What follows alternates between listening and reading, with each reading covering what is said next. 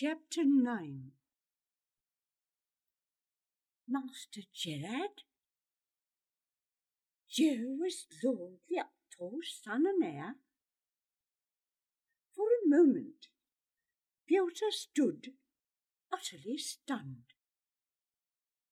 Then rage kicked in, tightening his mouth, setting his cheeks aflame. What a riot, he told himself, dressing up and playing pantry boy to amuse himself, and all at my expense. Pyotr turned and ran from the kitchen, and then leapt up the back stair to hammer on Carrick's door.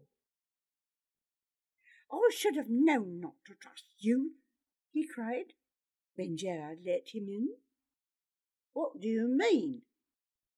Coming over here to have your fun. Wasn't there enough in Scandibar? Gerard flinched. I didn't want to deceive you, he said quietly in his normal accents now. Oh, lordy da! So why the clothes? Why the funny talk? My father won't allow me to come over here. So Leff sneaked me out, disguised. Leff? He's my friend. Wren, huh?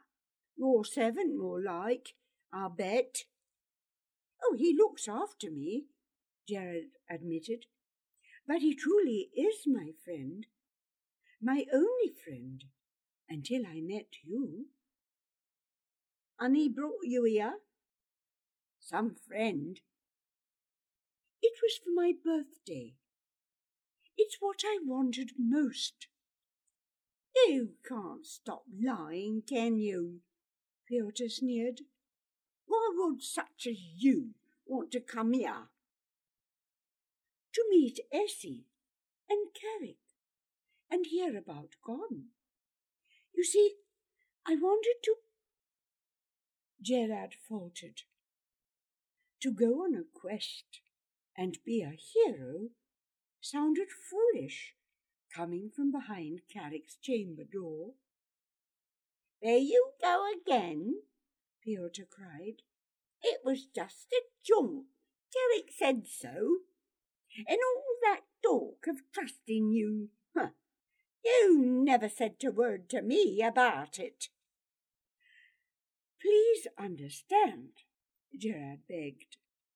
It's not just my secret. It's Leff's too. I don't want to get him into trouble. Rubbish. You're more likely thinking of yourself. I bet he doesn't even know you're here. That's true, Gerard conceded.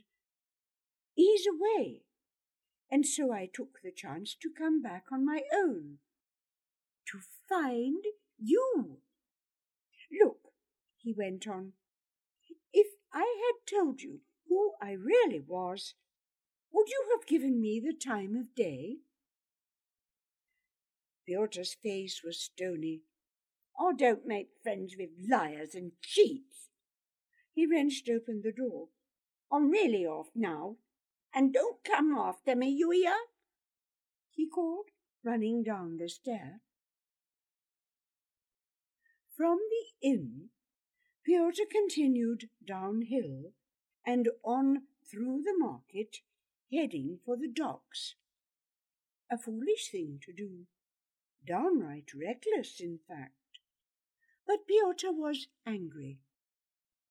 Oh, never should have trusted him, or never will again, he muttered angrily. On he raced down to the boardwalk's end. He was at the door of Hannon Whitlock's shed when he sensed them. He turned to flee, but out they came from the shadows and seized him. Let me go, Pyotr shouted, kicking furiously. But it was no use.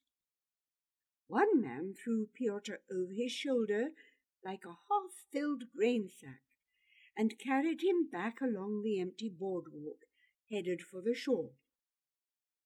Pyotr struggled and called out until the other man stuck a fist in his face. Shut your mouth, or you'll be seeing stars. He isn't the one, Dreg, he went on. Not the one Gremla's really after. Oh, no, Falco, Dreg replied, but he's better than nothing. Two more, and another wagon's filled. The men left the boardwalk and turned right down a winding way that ran along a low bluff overlooking the lake. Pyotr peered out into the dark, wondering how far down the water was and whether he could jump. Dreg tightened his grip. Try it and you'll be sorry, he warned. They came to a row of long, low sheds, derelict old smokehouses where fishermen used to cure their catch over bins of glowing charcoal. The men went down to the very end shed, where Falco undid the padlock and dragged aside the creaky doors. The air inside was dank and smelled of fish and soot. Dreg dropped Pyotr to the boards, then tied him up, while Falco lit two grimy lamps. By their light, Pyotr made out huddled shapes lying all around men, women, and children, some barely old enough to walk. These were the people who had disappeared. Now here they were, lying like the morning catch. Are they dead? Falco laughed hoarsely. In a manner of speaking. Will they ever wake up? In a manner of speaking, Falco repeated, winking at Dreg. Tell me, Pyotr demanded loudly, determined not to let them see how scared he was. Tell me what you mean. Falco bent over him, veins bulging, flesh flushing dark in the sallow lamplight. When Gremla comes, she'll give you nice blue droppies, and you'll go off to sleep like that lot. And when you wake up, your worries will be over. What do you mean? Falco bent lower. You'll be miles from home, with no hope of coming back. That you won't care, because you won't remember anything, not even your name. Pyotr twisted, straining at his ropes. Now look, Falco, Dreg said. You've gone and scared him. He'll cheer up with his pal to keep him company. His pal? Did Falco mean Gerard? But you can't. He's. Pyotr broke off. Falco grinned. We know who he is full well. Dreg pulled on Falco's arm. We better go. The Wiggins will be here within the hour. The shed door banged, and the padlock grated shut. Pyotr rolled about, trying to slip his ropes. but they were too stout to give. He lay back with a groan. He never should have run off like that. Never should have been so quick with Jer. Jer? Pyotr made a wry face. How could he have let himself be taken in? Still, what if Master Gerard had spoken too? Had wanted to come for so long and not been allowed? He'd not have thought a lord's son would want for anything. But Leochto had been wise to keep Jer in the citadel. Pyotr himself had warned Jer over and over how dangerous the quarter was, even for a servant boy. But for a lake lord's son! That woman, Gremla, had likely been waiting her chance to catch Jer for some time. I'll have to get out and warn him, Pyotr muttered, struggling afresh against his bindings. As he did so, the padlock rattled. Pyotr braced himself, waiting for the lock to snap and the door to scrape aside. And still he waited, growing puzzled now. Whoever it was seemed to be having trouble with the lock. At last came a soft call. Pyotr, it's me. Gerard, draw the windows, quick.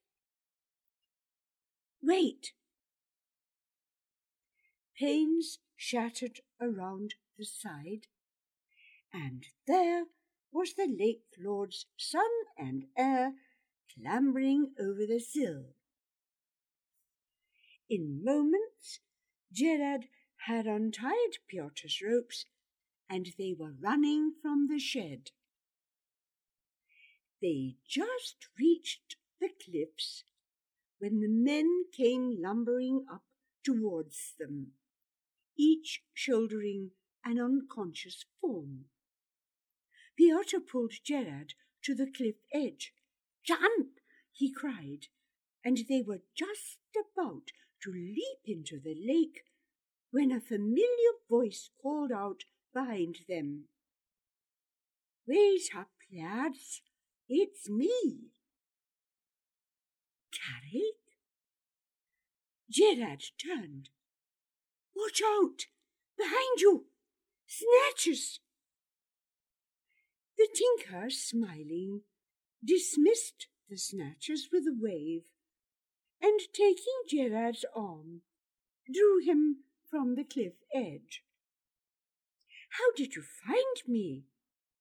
Gerard beckoned to Pyotr, but instinct made that one stay put. Was it the tinker's voice or the way he stood? Something wasn't right. Dieu! Pyotr sounded warning. The tinker's shape wavered, then dissolved into ghostly smoke that whirled and glimmered in the dark.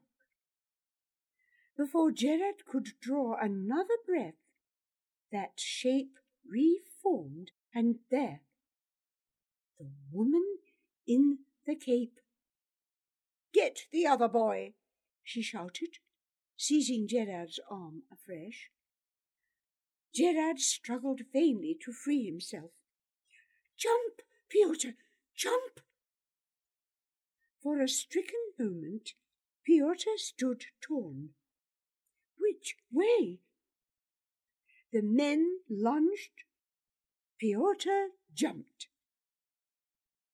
For a moment he was falling, chill air fanning his face.